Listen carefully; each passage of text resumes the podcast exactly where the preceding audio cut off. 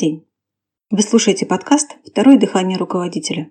Это подкаст для владельцев бизнеса и руководителей, которые хотят получать больше результатов от своих сотрудников. С вами Елена Бояркина, и сегодня мы поговорим о том, зачем же вам все-таки персонал. Есть такая идея в обществе.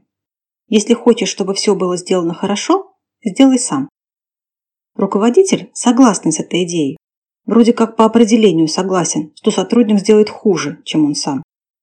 Провальная идея для бизнеса. Давайте посмотрим, что значит использовать персонал. Использовать персонал значит ставить ему задачи и получать результаты от решенных сотрудниками задач. Сотрудники, в первую очередь, это люди. И важно, чтобы руководитель понимал, как устроен человек. От чего ему хорошо, от чего плохо, от чего он счастлив на самом деле.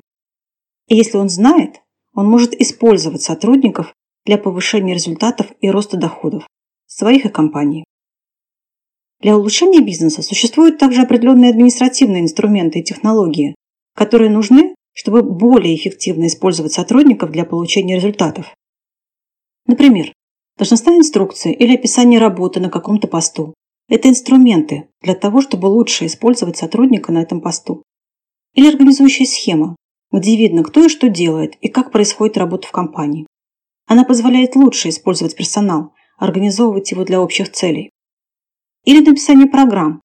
Это позволяет лучше использовать сотрудников и направлять их на достижение целей.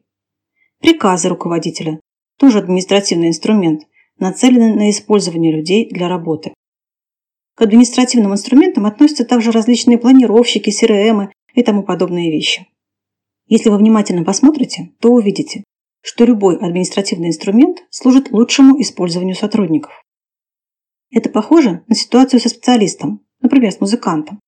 Если он научился использовать свой музыкальный инструмент правильно для получения результатов, ему очень помогут различные административные устройства, например, красивый чехол, удобный стул и прочее. Но если он не научился играть на инструменте, то красивый чехол не поможет. Точно так же с персоналом и его использованием. Для руководителя сотрудник это инструмент для получения результатов. Это очень ценный, живой, восхитительный инструмент. Он может много, очень много, если его правильно использовать. Вот в чем весь секрет. И наоборот, если у руководителя навыков использования сотрудников нет, то он будет проскальзывать на месте, не имея результатов. И это расстраивает. Это ощущается руководителями как вечный замкнутый круг из проблем. И больше всего руководителя расстраивает не то, что есть проблемы, а ощущение, что он один на один с этими проблемами. Если руководитель не умеет должным образом использовать персонал, то все инструменты для лучшего использования могут быть истрачены впустую. А обычно, это уже из моего опыта консультирования, эти административные инструменты становятся дополнительной головной болью руководителя. Вот пример. Персонал не справляется с работой, и руководитель вынужден усиленно контролировать этих людей, а иногда просто доделывать за них работу.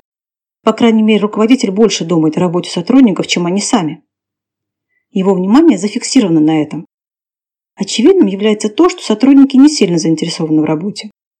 Руководитель решает ввести в действие должностные инструкции или организующую схему, или новую коммуникационную систему. Но беда в том, что все эти административные инструменты нужно использовать. Использовать, а не просто повесить в кабинете руководителя или положить на столы сотрудникам. А использовать это должны сами сотрудники. Откуда у руководителя идея, что они будут использовать новые административные инструменты, если они не заинтересованы даже в использовании того, что уже есть? И сотрудники делают из новых и хороших административных инструментов очередную проблему для своего шефа. Не так написано, не та технология и так далее. И внедрение новых элементов управления может стать настолько трудным, что принесет больше вреда, чем пользы. Если же руководитель умеет использовать персонал, он также умело добьется того, что новые технологии управления будут приняты и пойдут сотрудникам компании на пользу. Если руководитель привык постоянно давать советы подчиненным, что и как им делать, у него нет навыка добиваться от них самостоятельности в принятии решений, то никакие должностные инструкции не будут работать. Точно так же описание бизнес-процессов не принесет денег, а только забот шефу прибавит. Как ходили сотрудники с советами к нему, так и будут ходить. Только с должностными инструкциями под мышкой. Я это видела десятки раз. Вот и сделайте свои выводы сами. По опыту и по наблюдениям стоит потратить время для прохождения тренинга «Второе дыхание руководителя» для основы мотивации персонала и через месяц изменить свой подход и навыки управления так, что сотрудники будут использоваться. И тогда все остальные действия по улучшению бизнеса принесут намного больший эффект и будут внедрены в компанию, а не в кабинет руководителя.